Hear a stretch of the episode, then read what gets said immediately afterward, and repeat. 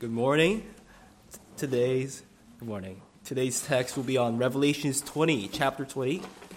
I'll be reading the entire chapter. So please take out your Bibles or uh, listen along as I read Revelations 20. This is God's word. Then I saw an angel coming down from heaven, holding in his hand the key to the bottomless pit and a great chain.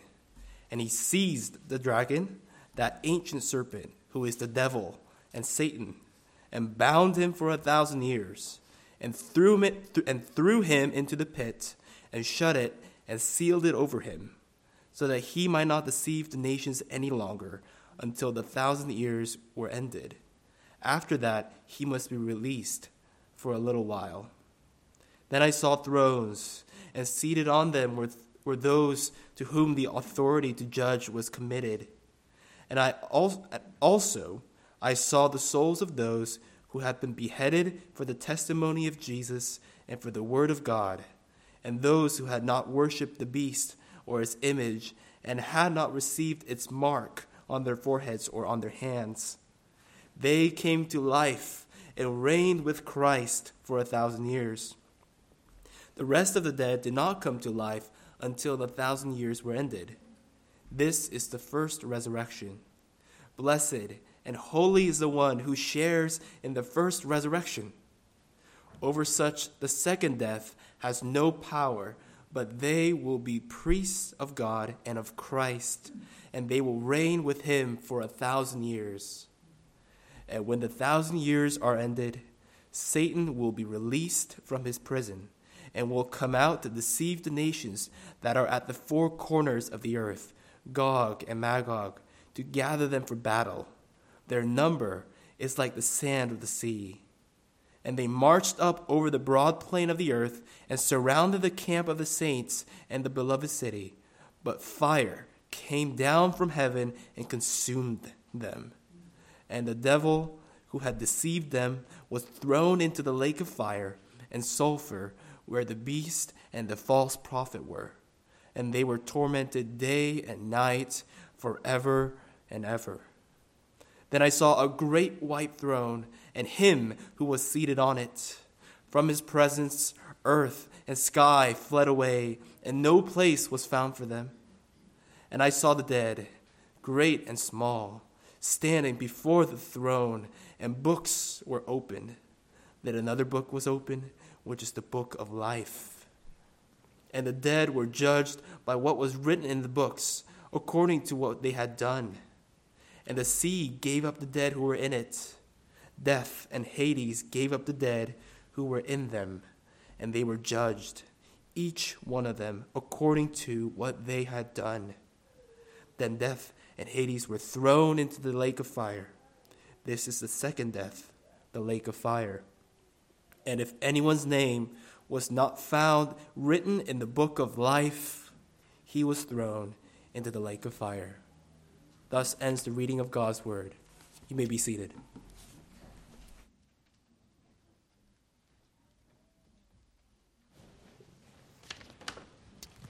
Now let's pray together as we come to this passage.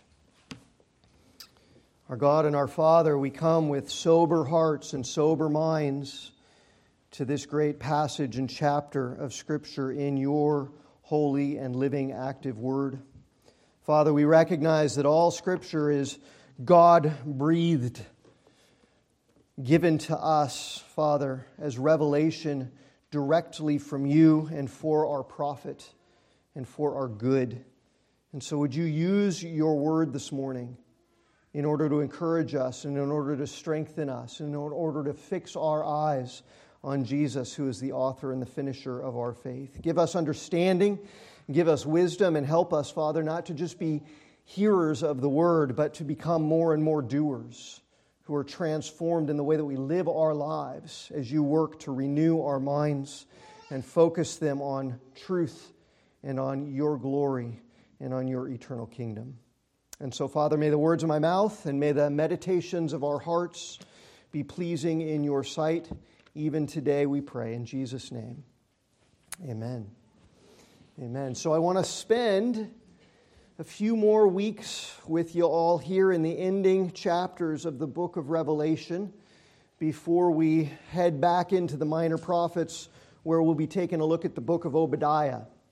If you remember back, we saw several weeks ago in Revelation chapter 17 and 18 that our God is a victorious God. He's victorious over Satan and all of the world powers of wickedness and deception that we see all around us and that are allied with Satan in this world.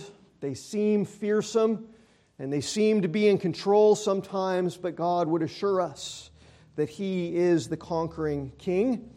We saw in chapter 19 that there is coming a day when Jesus Christ, the one who defeated death itself on the cross, and by his resurrection, he will return one day, both as a great conquering king and as a great loving bridegroom in order to gather his people unto himself at the wedding feast of the Lamb and also to destroy all of his enemies in the winepress of his wrath.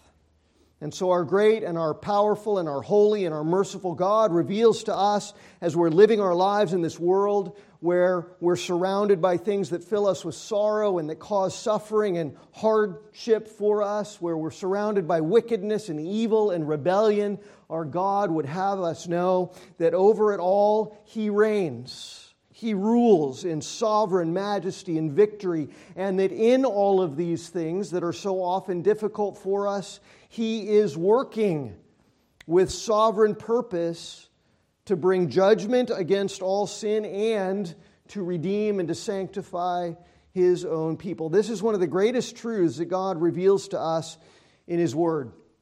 As we live in this world and we experience all of the what Jesus calls the birth pains of suffering and tribulation that he told us we, we should expect in this life. It's the truth that Paul sums up so well in Romans chapter 8, where he says, We know that for those who love God, all things work together for good. All things, even and often especially the hard things, work together for our good for those who are called according to his purpose. And in so many ways, that is the truth that the book of Revelation proclaims all throughout its chapters as Jesus addresses his church. He sits on his throne, reigning from heaven, even as wickedness and evil rages all throughout the earth, and he is in control over it all. And ultimately, he is using it all in the accomplishment of his divine purposes. He's working to sanctify his own people through the fiery trials that we face and encounter and endure in this sin cursed world. And he's also working to bring judgment in an escalating, increasing fashion against all who the book of Revelation calls the earth dwellers, the ones who worship the creation instead of the creator, and against all of God's enemies. So, as we come today to Revelation chapter 20, we're going to see that same dynamic at play in some ultimate ways as God uses the wicked purposes of his enemies against them in order to accomplish his purposes and in order to do good for his people. So, Revelation 20, probably a familiar chapter to all of you follows right on the heels, of course, of Revelation 19, which we looked at two weeks ago together. And at the end of Revelation 19, what happens? It's the final battle between the beast and all of his followers and God and all of his followers. The beast at the end of chapter 19 gathers together all of the kings of the earth who rage against God and who persecute the people of God. And these wicked kings of the earth come together with all of their people, all of the earth dwellers, the ungodly, unbelievers from the earth, from every walk of life, it says, both great and small, slave and free. All men, Revelation 19, verse 18 says, all unbelieving human beings together make one final stand against the Lord God and His anointed Jesus Christ. And when they do that, they fail. spectacularly. They are all struck down by the sword of the sovereign Lord Jesus. And it says in gruesome detail that the flesh of all men becomes a feast for the birds of prey. So, the end of Revelation chapter 19 is the end of human history in this world. There's no one left standing at the end of Revelation chapter 19, right? All of the people of God at the beginning of the chapter have been taken out of the world at the second coming of Jesus and ushered into the marriage supper of the Lamb, which we focused on two weeks ago. And that only leaves ungodly unbelievers on the earth, and it says all of them, every last one of them, is cut down by the sovereign judgment of Jesus, so that by the end of chapter 19, there are literally no humans left on the planet. Because the bride of Christ, all the redeemed, are already there at the wedding feast, and all of the unregenerate evildoers are defeated and destroyed, and no one is left. And that sort of begs a big, important question when we get to chapter 20, right? Because in chapter 20, the first thing we encounter is this period of a thousand years where Satan is bound for a reason, and it's given to us. He's bound so that, verse 3 says, he might not deceive the nations any longer until the thousand years are ended, and after that he must be released for a little while. And then down in verse 7, it says that when the thousand years are ended, Satan is released. And he does deceive the nations, and he gathers people from all the nations together for battle against God. And it says their number in verse 8 is like the sand of the seashore. There's tons and tons of people coming to make war against God. And the question is, where'd they come from? If all the believers in Jesus were already removed at the second coming of Jesus, up in chapter 19, and then all the enemies of Jesus to a man were destroyed, so that the flesh of all men became a feast for the birds, at the end of chapter 19, leaving no one left on the earth, then where do all these people in chapter 20 come from? Where do all the nations of people, as many as grains of sand on the seashore, where do they all come from? And if everyone is gone by the end of chapter 19, what's the point of binding Satan so that he can't deceive the nations in chapter 20? If there's no one left to protect from being deceived, then what's the point of providing that protection? What's the deal? The deal is simple. The deal is that the events of chapter 20 happen before the events of chapter 9 in terms of time, in terms of chronology, which is something that happens a lot in the book of Revelation, and we actually see it in plenty of other places in Scripture also. It's not always chronologically sequential. For example, even in the very first book of the Bible, in the book of Genesis, in Genesis chapter 10, it says that there were all kinds of different languages all around the world, all across the earth, many different languages. Then you get to chapter 11, after chapter 10, and it says that the whole earth had one language, and everyone spoke the same words. Well, what's the deal? The deal is in chapter 10, the author was giving a, a, broad chronicling of all of the nations in the world. And then in chapter 11, he takes a step back in time in order to focus on a particular event that had taken place before, earlier in time, at the Tower of Babel. And the book of Revelation does that same kind of thing all the time. It shifts the focus in time back and forth, back and forth, back and forth.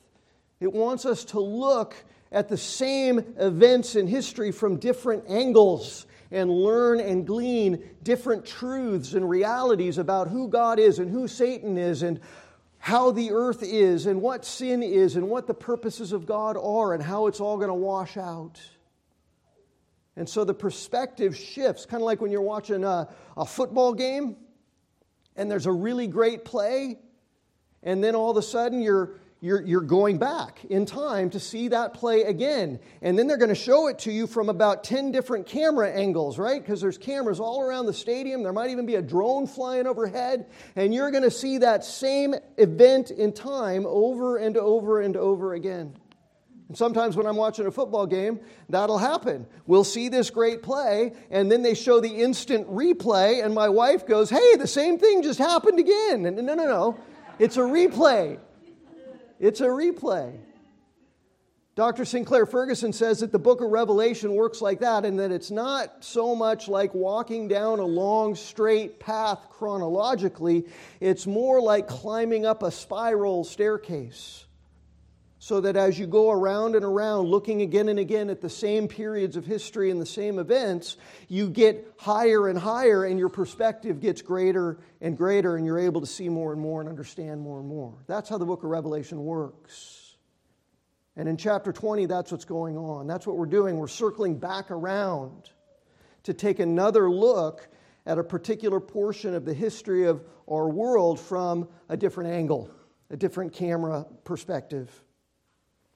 So, the key to understanding Revelation chapter 20 is to understand when exactly this period of time that's called a thousand year period, when does this period of time take place? And the key to understanding when the thousand years takes place is the key in the hand of the angel in verse 1 right there. Then I saw an angel coming down from heaven, holding in his hand the key to the bottomless pit and a great chain.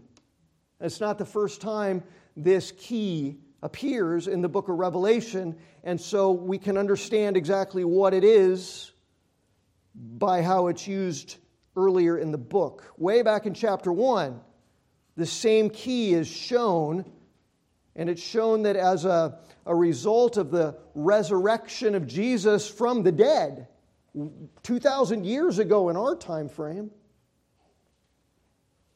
That because of the resurrection of the dead, that Jesus holds the key of death and Hades, which is an image that signifies his sovereign authority over death because he conquered it, and over Hades, over, over who goes where after death. And he gives his church comfort and confidence, knowing that when it comes to our lives and our eternal lives, Satan isn't sovereign, Jesus is. And then that truth is amplified in chapter 6 of Revelation when the seals on that scroll start to get opened, and then the, the fourth seal is opened, and a pale horse rides forth, which is a demonic, satanic agent who wants to bring death on the earth, but he's under the sovereign control of God, ultimately accomplishing God's perfect purposes. And then that same divine authority that's being pictured is, is pictured here with the key that this angel holds in his hand. It's a, it's, a, it's a sign of the sovereign authority that God holds and wields over death and over eternity. It's called the Key of David in Revelation chapter 3. It signifies Jesus' authority as the king to protect his church and his people while Satan tries to deceive and destroy. In chapter 9, it's called the key to the bottomless pit signifying Jesus' authority over the demonic realm as he allows Satan and authorizes Satan to, to do certain things in this world, but, but ultimately those things end up accomplishing God's good purposes. And so there are common themes threaded all throughout the book of Revelation which, which are represented by this key. It's a symbol of Jesus' sovereign authority as the God who he is, specifically over Satan and the demons and over death and hell. Authority to protect his people from Satan's attempts to drag them down into everlasting death and destruction. And, and God is wielding that authority to protect us now during this age, ever since Jesus took that key and gained that authority by his own resurrection from the dead.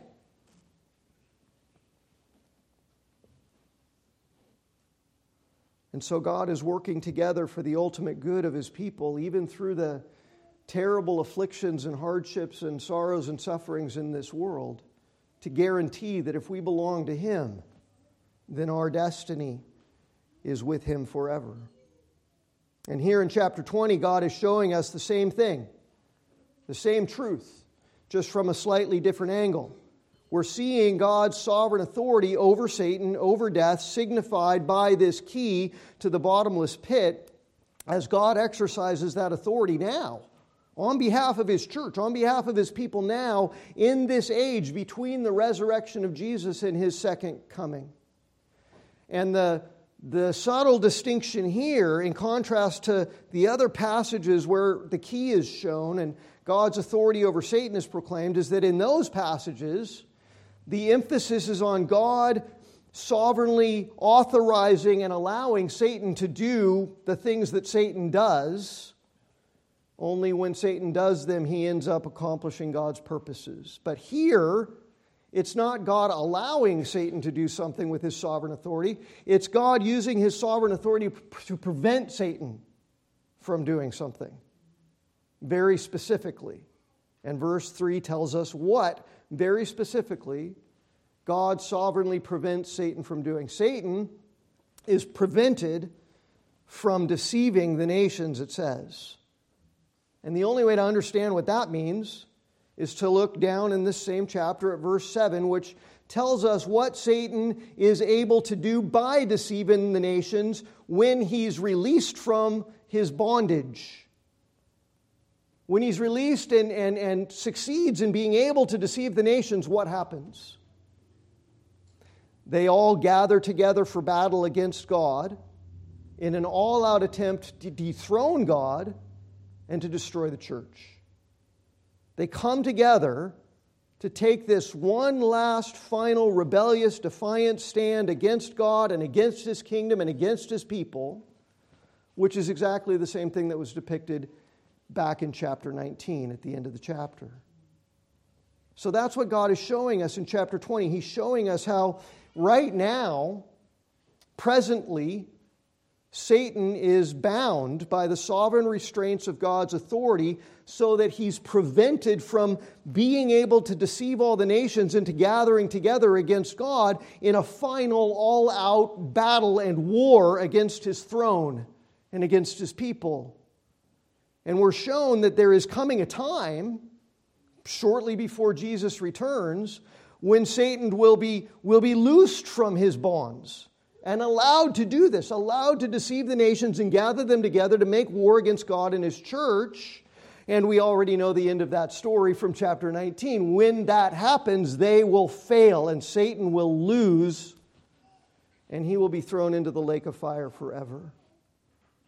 And then we're also shown at the end of chapter 20 here another picture of the final judgment of all people that will take place before the throne of God, and we're given some detail about it. So in Revelation 20, this is what we see. We see that before the last battle and the second coming of Jesus, God sovereignly restrains Satan. He sovereignly protects his people. Then he sovereignly unleashes Satan and then he sovereignly destroys Satan. And finally, God sovereignly judges the whole world. See who's in focus here? See what the point is here? It's not Satan and all of his power, it's God and all of his sovereign authority and all of his purposes so as to encourage and strengthen his church. So, if we keep God, if we keep His sovereign rule and authority, if we keep His steadfast love and faithfulness for His people in our focus, at the center, that's when we'll understand and be blessed by Revelation chapter 20. Now, whenever we talk about this, and I teach people that the thousand years of Revelation 20, this, the, the Latin word is millennium. When I, when I teach that the millennium is a present period of time and not a future period of time, there are that, that it's a period of time that comes before the last battle and before the second coming of Jesus. There are always two really good questions, two big questions that come up. And the first one is this if this, if this thousand year period is a present period of time that we're in the middle of now, how can that be since it's already been more than a thousand years since Jesus' resurrection and ascension, right? And he hasn't returned yet. In fact, so far it's been around 2,000 years, hasn't it? And what we have to realize is how often, how much, how actually predominantly the book of Revelation, borrowing from the motif of all of the Old Testament prophets, how often this kind of scripture uses pictures and numbers in a symbolic way. In chapter 5, Jesus is pictured as a lamb. Do you think that's what he literally looks like physically? Who's also a lion. Hard to paint a picture of who has seven horns on his head and seven eyes. But see, it's not a picture of his physical appearance, right? That's not what Jesus bodily looks like. What he bodily looks like is what he looked like when he rose from the grave and ascended into heaven. He was recognized by all of his disciples as a regular looking human being with two eyes and no horns actually on his head. And then he ascended, and they were told he's going to return in the same exact way that he came, and you'll recognize him then too. He didn't metamorphosize physically. These pictures are used in order to signify something about his character, not his appearance physically. In the book of Revelation, Satan is pictured as a big red dragon. And again, that's not an actual physical description. Here, there's an angel shown holding a key, and he has a chain with which to bind Satan, but probably it's not an actual physical metal chain that he wraps around Satan somehow and ties him up with. It's a, it's a, it's a symbol of his authority over Satan, isn't it? Back in Revelation chapter 1, and again we saw it in chapter 19, there's, there's a picture of Jesus, and he's got a sword coming out of his mouth. Well, again, that's not an actual picture of some actual metal object that he has lodged between his teeth and is kind of swinging around. That's not, it's not supposed to be a visible representation of his physical appearance. It's supposed to give us an image of the power and the authority of his word. Let's think for a second about this and how exactly God uses these kinds of images in the book of Revelation, and he does it all throughout every single chapter of Revelation. Think about the images in terms of layers or in terms of uh, levels of meaning. When God speaks this way, at the top, there's the level of what John actually sees in the visions that God gives to him. He sees dragons and beasts and frogs and locusts and swords and keys and lampstands and eyes and horns, all kinds of things in these visions that God gives him. Call that the visionary level. The images he sees in visionary form. Then beneath the visionary level, there's the level of what those images refer to, right? What they connote beyond actual physical things or objects or events. And that's this symbolic level. They, they signify something. And in order to understand the point of the vision, you've got to know what the images on the visionary level refer to and signify on the symbolic level. The sword refers to Jesus' word. The lampstands signify churches.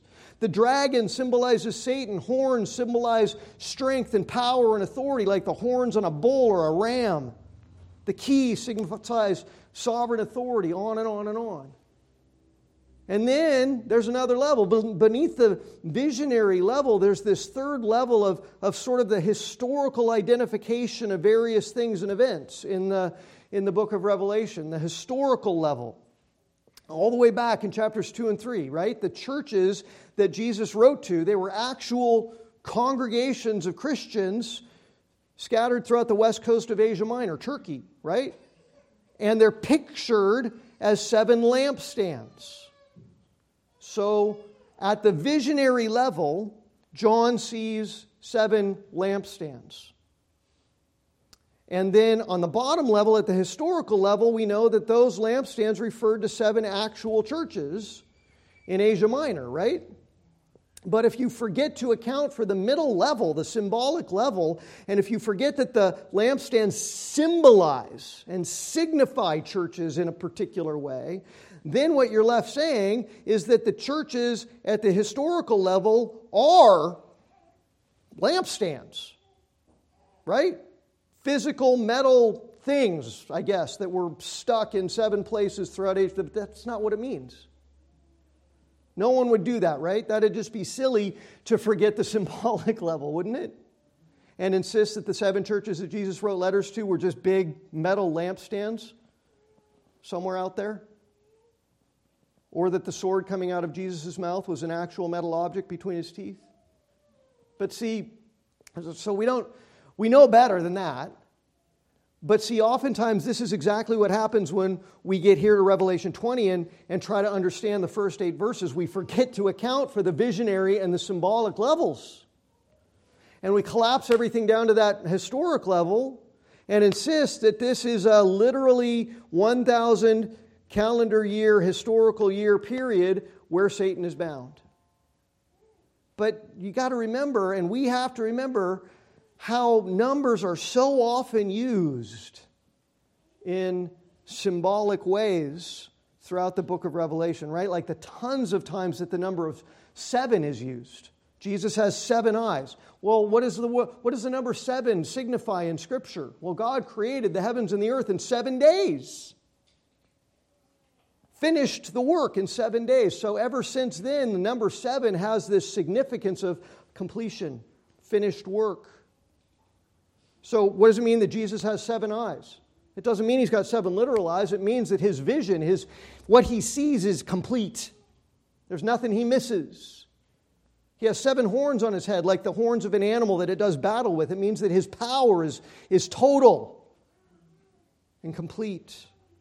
Number 10, also used all throughout the book of Revelation to indicate something big, something great, something vast. And, and then multiples of the number 10 indicate magnitudes of greatness.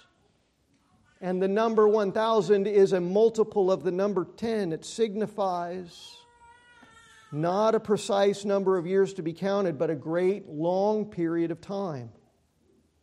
And I would submit to you that very often we ourselves, here in 21st century America, we, we talk this way too. We, we use numbers like a thousand this way too. Not always to indicate uh, precision, but in a rhetorical, figure of speech, idiomatic kind of way, right? When mom and dad say, let's watch this movie tonight, and the kids go, oh, we've seen it a thousand times, let's not watch it again. Well, we've probably seen it a dozen times if we were counting literally. But when you want to say a lot, sometimes you, you speak like this, right? God does this in Psalm 50 and verse 10, where he says, Every beast of the forest is mine, and the cattle on a thousand hills belong to me. And of course, that doesn't mean that there are only a thousand hills with cows on them in the world. There's probably actually more. And it certainly doesn't mean that if there are more than a thousand hills with cows on them, then, then God only owns the ones on the first thousand hills and, and the ones after that he doesn't own, right? It doesn't mean that. It's silly. We understand. He's speaking colloquially and, and idiomatically, euphemistically. We understand that God's word does this, and, and we do this. We speak that way often. It's a, it's a legitimate use of language to use euphemism. And I think that's exactly how we need to understand God's word here this thousand year period, this millennium of Revelation 20, think about it, can't happen after the last battle and the second coming of Jesus because there's no one left for Satan to deceive then. This is a period of time that started because of this key. It started at the resurrection of Jesus, who took the keys of death and Hades and, and who exercises sovereign authority over Satan. And it's a period that will end with Satan being loosed for a while and with this final battle that he incites, which will end with the destruction of all wickedness in the world and Satan himself in the lake of fire in the final judgment when Jesus returns. This is a, a period of time that's a long period of time that we're living in the middle of right now, since the resurrection of Jesus and as we wait for his second coming. That brings up the other big question, which is also a great question, which is this. Well, chapter 20 says that Satan is bound during this thousand year period. How can that be true if we're living in the middle of that period? Because it doesn't seem like he's bound, does it? Seems like he's kind of wreaking havoc all over the place, right? And the answer is to understand exactly what it means by his binding, which is defined for us specifically here. He is bound right now in exactly the way that this chapter says he is, and in exactly the way that other passages of Scripture in the New Testament says he is. For instance, in the Gospels, which record the events of Jesus' life 2,000 years ago, while he walked on this earth and performed miracles and healed people, right? In Matthew chapter 12 and in Mark chapter 3, Jesus said that as he was doing that, as he was physically and literally here and performing miracles, healing people, casting out demons, raising people from the dead, proclaiming the gospel of the kingdom, he said that while he was doing that, then he was binding Satan. He said, remember, that he had come to plunder Satan's house, the strong man's house, this world that Satan has held sway over for so long and kept people in bondage to sin and blindness and spiritual death. Jesus has come to plunder human souls out of this world from Satan's grasp. To take captive souls and set them free through saving them by grace and through faith in Him. And he said that in order to do that, in order to plunder Satan's house, he first had to bind the strong man. He literally says that. That's, he uses this same word that Revelation 20 uses here. So we know that he's been binding Satan 2,000 years ago and ever since. See? That's what he was doing. Through his ministry, through the gospel, through his death, through his resurrection, he's been binding Satan. He's been keeping Satan from preventing people from every tribe and tongue and nation from hearing the gospel and from believing and from being saved. How much of that, how much of, of people from all over the world hearing the gospel and being saved, how much of that was going on in the world before Jesus came? How much faith in God was there across the face of the earth before Jesus came? Very, very little. The light of the truth that God was revealing was shrouded in darkness and unbelief as Satan spread all of that darkness and unbelief all around this world. And even in the little nation of Israel, where God was revealing his truth through the prophets, Darkness abounded, right? The light was flickering because the people were unfaithful and idolatrous. That's all there was. A little flickering light in the midst of the remnant of Israel until Jesus came. Until the light of life entered the darkness of this world, and the Son of God came and bound the strong man and gave up his life for the lost and rose on the third day. Then what happened? Well, man, then the book of Acts happened, right?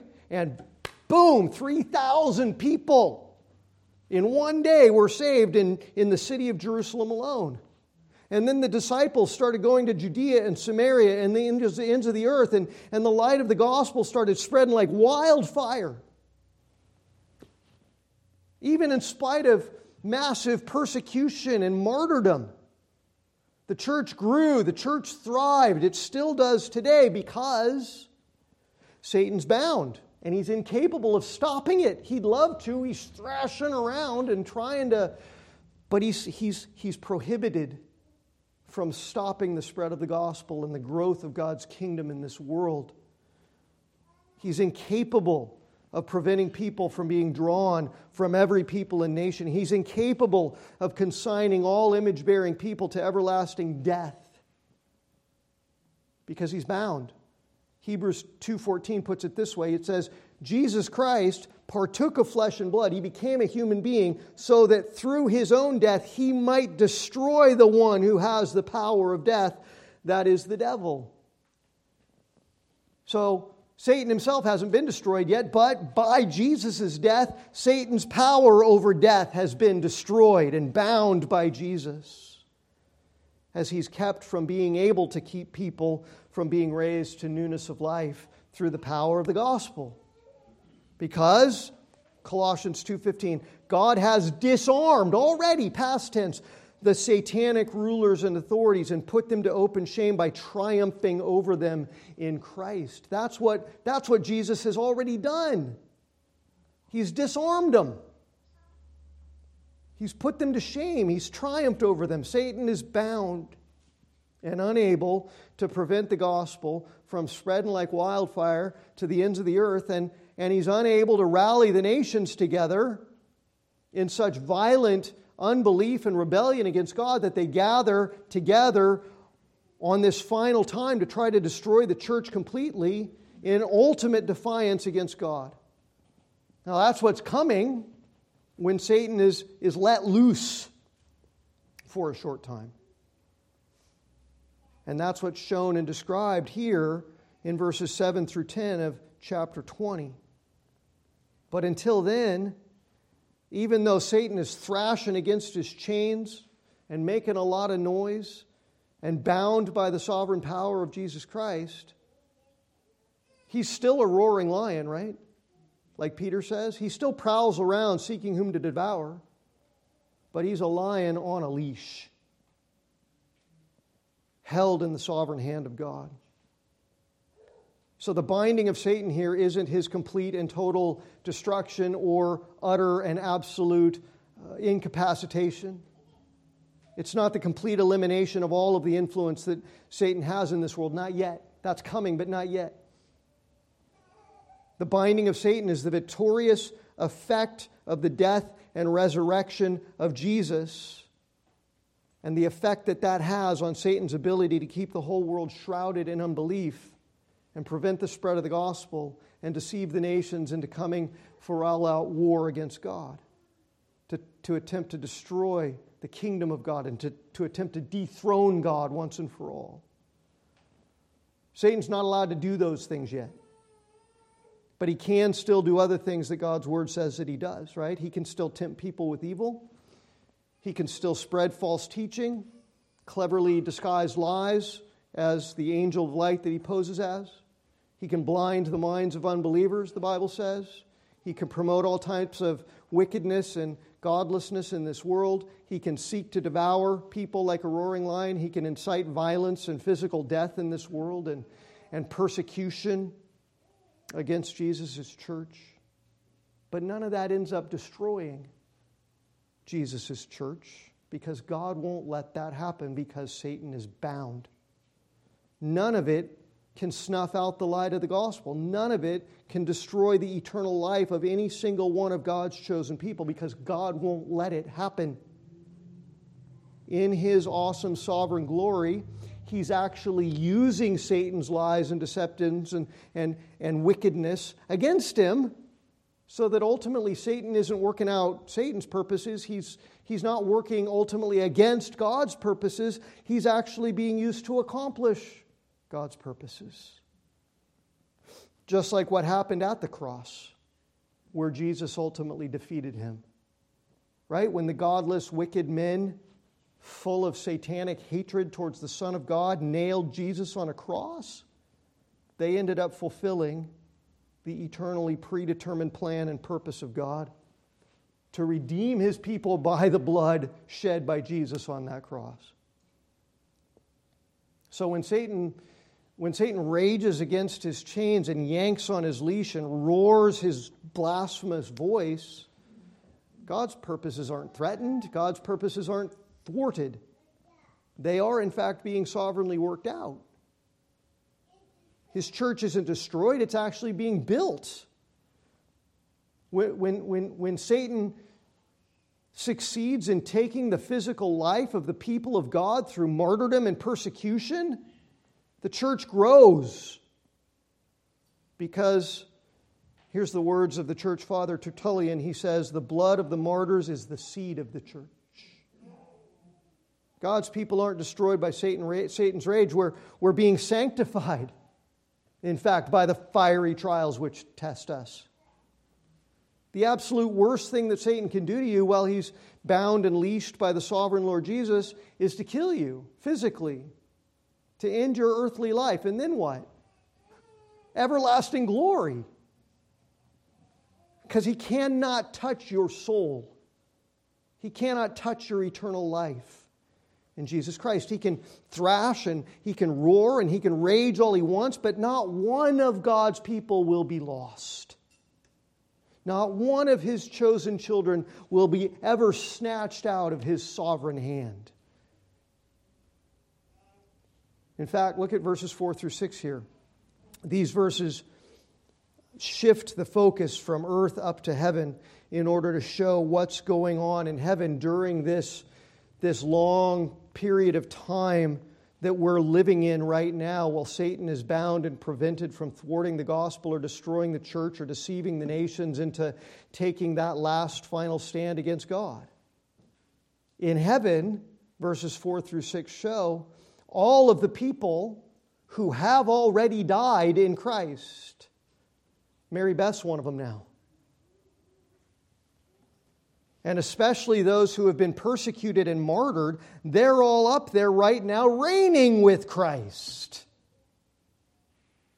John says, Then I saw thrones, and seated on them were those to whom the authority to judge was committed. And I saw the souls of those who had been beheaded for the testimony of Jesus and for the word of God. Those who had not worshiped the beast or its image, who had not received its mark on their foreheads or their hands, and they came to life and reigned with Christ for this thousand years. The rest of the dead did not come to life until the thousand years were ended. This, this, this reigning with Christ that he's speaking of, this is what's called the first resurrection. Blessed and holy is the one who shares in this first resurrection, because over such the second death has no power but they will be priests of God and of Christ and will reign with him for a thousand years. I mean, those verses show a resurrection that's already happened, and it's referring to the souls of the saints of God who have died physically in this world. Some of them have been martyred and beheaded. But, but whether they've been martyred or not, they're the people who died in this world having lived their lives in faithfulness to Jesus and so their souls, when their bodies died, were raised into heaven in order to reign with Christ for this whole thousand year period until he returns. This isn't the resurrection of their bodies yet, because it says specifically their souls there in verse 4. And the Bible makes it very clear in lots of places that, that there's only one physical bodily resurrection of the dead that will happen, not two.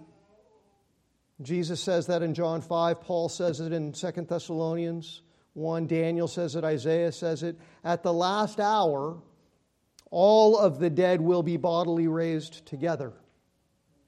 Here, in Revelation 20, there's a, there's a prior resurrection, which is this raising of the souls of the saints into heaven. And then the second resurrection, which is the physical resurrection, will come later at the end when Jesus returns. And when that happens, God's word says there will also be a second death. Not the, not the first death, which is the physical death of our bodies in this world. The second death that, that, that is being spoken of here is, is eternal and final death, which unbelievers will be subject to when they come under the wrath of God and the judgment of God, not in heaven, but in hell. In God's word, death doesn't just mean um, the cessation of life. it has to do with the idea of separation. In the first death, when you die physically in this world, right? For a Christian to be absent from the body, for the soul to be separated from the body, means that the soul is present and at home with the Lord. 2 Corinthians 5. Well, in the second death, people who are not in Jesus Christ, people who are unbelievers, people who are ungodly, will be forever separated from that glorious presence of God before His throne and in the blessing of His glory. And they will spend eternity, body and soul, forever in hell. And verse 6 says, What a blessing it is if our, if our souls have been raised with Christ we'll never know that second death. We'll only ever know the second resurrection when our, when our bodies are raised, and so, body and soul, we will always be with God in glory. So, the point here is that the saints of God who have suffered in this world, who have, who have died the first death, physical death, the separation of soul and body, many of them having been actually martyred, they didn't worship the beast. They didn't take its mark. They, they lived in faithful service to Jesus and they died in faith to Jesus in this world. Their souls are raised up to heaven when they die. And when they get there, they aren't just like enjoying the presence of God and sitting around on clouds and playing harps. They're sitting on thrones. They're reigning with Jesus. They're ruling with Jesus, having come into the fullness of their inheritance in his kingdom. They're participating in his kingdom and in his reign as co heirs with Jesus, like Paul says in Romans. They're living in heaven in fulfillment of the promise of Paul in 2 Timothy 2, where he says, If we have died with Christ, we will also live with him. And if we endure through the tribulations of this world, we will also reign with him. So, see, even if, even if Satan manages to see our death in this world physically, we are the opposite of defeated, right? Because to be absent from our bodies is to be raised into the presence of Jesus and to reign with him forever with the King of Kings. Death is swallowed up in victory. See? Because in, in Jesus Christ, physical death ends up becoming victory as we end up ruling and reigning with Him until He returns to take part in that last battle. That's described now. When the thousand years are ended, Satan will be released from his prison and he will come out to deceive the nations that are the four corners of the earth, Gog and Magog, to gather them for battle. Their number is like the sand of the sea. And they marched up over the broad plain of the earth and surrounded the camp of the saints in the beloved city. But fire came down from heaven and consumed them. And the devil who had deceived them was thrown into the lake of fire and sulfur, where the beast and the false prophet were. So, this is the same battle that, that is that is viewed from different camera angles along the spiral staircase of Revelation several other times. It's depicted also in chapter 16. It's depicted in the passage we saw last time in chapter 19. And here we see it again how the kings and the people of the earth gather themselves together against God to try one last desperate, vain time to challenge God's authority and to overthrow God and overthrow his kingdom.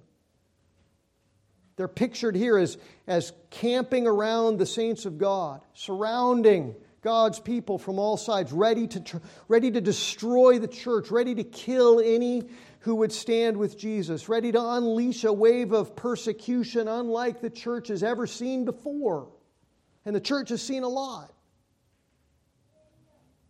This time it'll be worse. Verse 8 refers to Gog and Magog. That's a direct reference back to Ezekiel chapters 38 and 39, where God pictures Satan's long historical campaign to go to greater and greater lengths to try to unite all of the world forces of evil together in order to try to crush the peace and the security of God's people and overthrow his kingdom. He pictures it like a military campaign that just pulls out all the stops and literally gathers all the peoples and powers that there are in the world to, to, to make war together against God and try to destroy his dominion and his kingdom and his people. but it won't work. Even though it's literally the collective power and might of all of the forces of evil in this world, with Satan at the helm, after he's been let off his leash and, and let to do his worst, even so it's doomed to fail quickly and miserably and utterly and permanently. Even though the number of people who will take a stand against God and His kingdom on the last day will be like the number of grains of sand on the seashore, they will be no match for the King of Kings, who will ride in on the white horse with all of heaven's angels and with all of those risen and reigning saints together, following behind, arrayed in white linen and riding on white horses in conquest and in victory. Remember that old hymn, Oh Lord, I want to be in that number when the saints come marching in, don't you? I do. If we endure, we will also reign with him. And then all that will be left for this world will be the final judgment. When the whole sin cursed creation and every man and woman and child who's ever lived will be brought to account before the holy God. And this is, picture it, it's pictured here in all of its terrifying glory.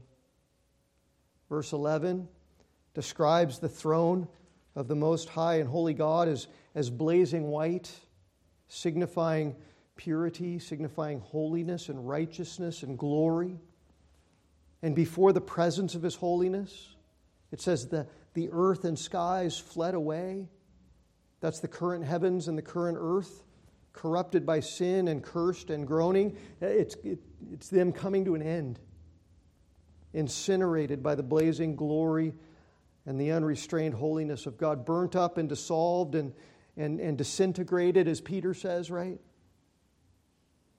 And then John sees in verse 12 all the dead, great and small, assembled before God's glorious throne death and Hades gave up all their dead. It's, this is the bodily resurrection now, physically, of all the people from all of history who have already died, raised bodily, and brought to stand before God's throne and exposed to his holiness and glory. And verse 12 says, Books were opened. Think of how many books that must be. A vast encyclopedic catalog chronicling every deed, every word, every thought, every desire, every attitude, every motive of every person created in the image of God, and all judged according to what they had done. So on that day, right? On that day, the full impact of those words, for all have sinned and fall short of the glory of God, will become horribly clear to every person created in the image of God.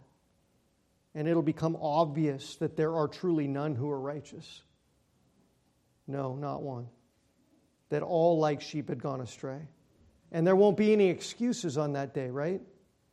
There won't be any hope that somehow someone measured up to all of this blazing holiness and glory of God. There won't be anyone who will be able to say, Well, I lived a pretty good life, Lord.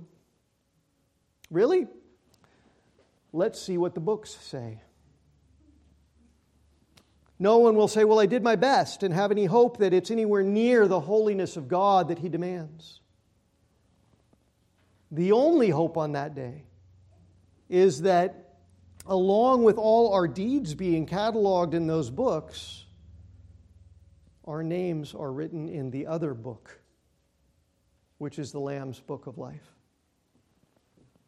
There's no deeds written in that book, see? There's no list of good things you did which might somehow level the scales, make up, put a dent even in all of the bad things. There's no evidence that you can put forth in your own defense about what you were able to muster up to get anywhere near to the level of the infinite glory and holiness of God. There's no hope of that. The only thing listed in the book of life are names. Names of people who, in spite of all of the charges against us in the other books have been saved from the eternal wrath of God. Because we didn't put our hope in anything that we could ever possibly do. We put our hope in Jesus, who bore the wrath for us, who nailed this massive certificate of debt consisting of charges against us, like Colossians says, nailed it to the cross, canceling it out because he became our substitute. Outside of him, outside of Jesus and his blood shed for us on the cross, there is no hope, not anywhere in this world or this universe. Certainly not anywhere in us, but in him. In him there is victory, and in him there is hope, because in him there is life. All that this world around us consists of will be gone one day. And if we die before that happens, then reigning with him in eternity is going to convince us that none of the stuff in this world really mattered in any eternal sense at all, anyway. The only thing that matters, the only reason we're still here as the people of God is not to store up treasures in this world. We're not here to build our legacy or, or, or leave something behind for the world that's not going to last anyways. It's all going to disappear. The only reason we're still here is because right now Satan is bound and the gospel can be proclaimed, and the light can shatter the darkness, and the church can still grow and thrive, and the lost can still be saved from this coming day of eternity, where otherwise they will suffer God's holy wrath. They all, they're all, every single last unbeliever on the planet, they'll all stand before the throne of God on that day. And when those books are opened, they'll all have to give an account to Almighty Holy God. They need to hear the gospel, no matter how unpopular it is, no matter how ridiculed you become. They need to hear that they are sinners who are staring down the barrel of the everlasting judgment of the Holy God. And the antithesis that's getting more and more clear in this world proves it. They need to know that there is no hope anywhere outside of Jesus. They need to know that anyone and everyone who calls on the name of Jesus and turns from their sin and repentance and falls on his face in mercy and trusts in his blood and righteousness alone will be saved. That's the end of the chapter. And that's all that matters, right? Eternity is coming. You don't know when. Christ is returning. We don't know when. What we know is for now, Satan is bound. So, what are we doing with our time? What are we doing with our lives to redeem the time in these evil days that we've been given while Satan is bound and the gospel is the power of God unto salvation? Let's stop there and pray together and then sing God's praises. Our God and our Father, would you give us clarity of mind and confidence and hope that through your sovereign control and majesty and authority you have bound Satan and you have authorized your gospel as the power of God to go unto the nations and bring salvation and everlasting life to all who believe. Father, will you impress upon us the urgency of eternity and what is coming on that day of judgment? And give us boldness and give us courage to stand against the devil's lies and to proclaim the truth and to plead the blood and the righteousness and the mercy and the steadfast love of God in Jesus Christ. Father, build your church. Father, give us courage. Father, give us strength. Help us stand firm. Help us know what matters and what doesn't matter in this world and in our lives. And glorify yourself in us and through us, we pray. In Jesus' name, Amen. Amen. Will you take your bulletins now, turn to page 15, and let's respond to God, having spoken to us through His Word, by singing to Him. O church, arise and put your armor on. Let's sing.